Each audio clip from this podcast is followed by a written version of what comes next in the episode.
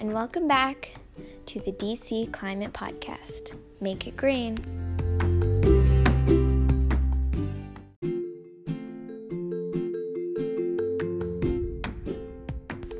Sorry that we haven't made a podcast episode in a couple weeks. It's just so much has been happening from the election to the virus. So, the big question is what do we do now now that Trump has lost the election and now that Biden is the president? How do we get him to be on our side? How do we get him to see that this is a crisis? So, throughout this video, I'll be giving tips on things you could do to now that Trump has lost and just what our group is planning to do as well, and also updates on the climate.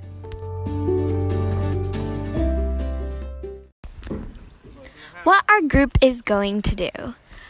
We're going to start trying to spread the word because we realize that, well, what if we make an impact? What if we reduce carbon our carbon emissions? Well, that's us.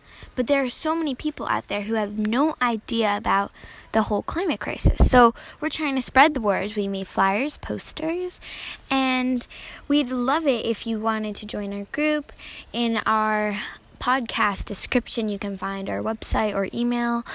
And we are also using recycled materials to make art and useful tools. And we've been writing emails to authorities, and we've just been trying to get people, other people, to do a change. And on our website, you can um, check out. And also, if you want to write a blog, you can. And anyone is welcome in our group as long as you believe in stopping the climate. All right, and now let's listen to Kat, and she is going to tell us a little bit more. When Trump was president, he was, and still is, completely oblivious to the fact that our Earth is being destroyed by humans. Biden, on the other hand, prompts to try to get our climate under control, which is great. We need to do our part too, though. We can't just leave it up to people in power to figure everything out. Let's all work together to try to make our Earth a much nicer place to live. Thank you, Kat, for adding on.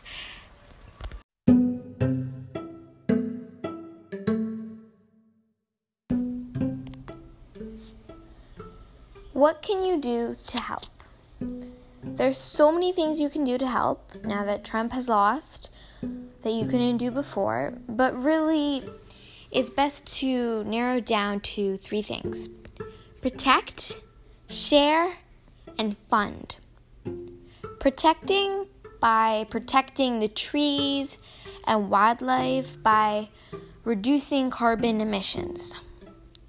Sharing by spreading awareness, whether it's on social media or by texting friends or posters, flyers, making art to spread awareness. Every movement counts. And lastly, funding. Prioritizing companies or donating to companies that plant trees and protect nature and not the ones that destroy it, like clothes companies. Climate change isn't just affecting animals like save the turtles and koalas they are also affecting humans. And for medical experts, this is particularly troubling. Through the effects of climate change on health are numerous, they remain unfamiliar to many. Climate change has now been linked to heat related illnesses, the spread of infectious disease, physical harm from extreme weather, health complications related to poor air quality, and other individual and public health harms.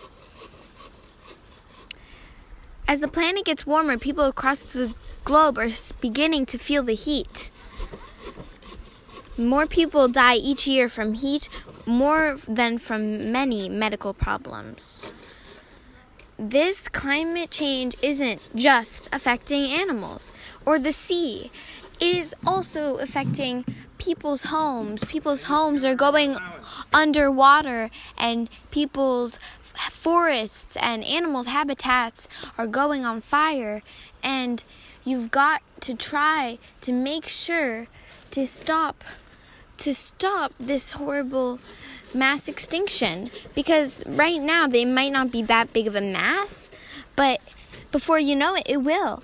And we just need to make sure that the government and all the people who actually have a power to get people who don't know about this to actually make a movement because there are people out there who don't even know this is happening, don't even know that our future generation will have to be worried all the time whether of where to put their home or else it'll be caught on fire. So, make sure to stop using carbon emissions, to start planting trees, and to get the government officials to finally see this as a crisis.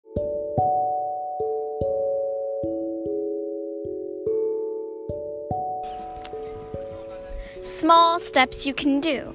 Now, if you are one of those people who just found out about how awful the situation is and you want to start small, well, I don't think that's the best thing to do. Starting small won't make that big of an impact if that's what you're looking for. But if you do want to start small, well, you can do that in literally anything. Literally, your movement from place to place can have an impact on our climate. So try to not take the car, maybe use a bike. Try to not buy clothes, and only use hand me downs or second handed. Try to use metal straws, but that also won't do that much. But try to make your own skincare products or go to local businesses.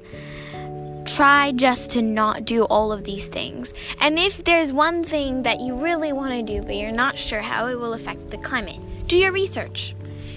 Doing your research is the most important part of stopping the climate. You have to actually know what does what and how like what's the impact of doing even the smallest thing like using a plastic straw or getting a plastic cup. And one person once told me like she had like a bunch of these plastic flowers and she said it's so much easier. And I said, "Well, it's plastic. It's awful for the environment." And she told me, yeah, but like I'm gonna use it like forever, so it's not that bad. It's not about whether you're gonna use it or you're gonna reuse it or you're gonna recycle it. That's good because you're not throwing it away, but it's about the way it was made. If your materials or whatever it is you're doing was made in a big factory, that is just gonna harm the environment, whether it's metal but mostly the plastic burns off so much fossil fuels. You've just got to make sure you know what you're getting, what you're buying, what you're using, what your steps are, and how it was made. And maybe if you have, if you say, well, I have an electric car, so it's okay. And that's not the point. The point is how was, well, obviously it's good that it's electric because it's no gas and that's also good but how was it made? There are new cars made every day and the cars are being made and how do you think they're being made? Are do you think they're eco-friendly when while they're being made? Not at all. It's just all these small little things that you don't think about.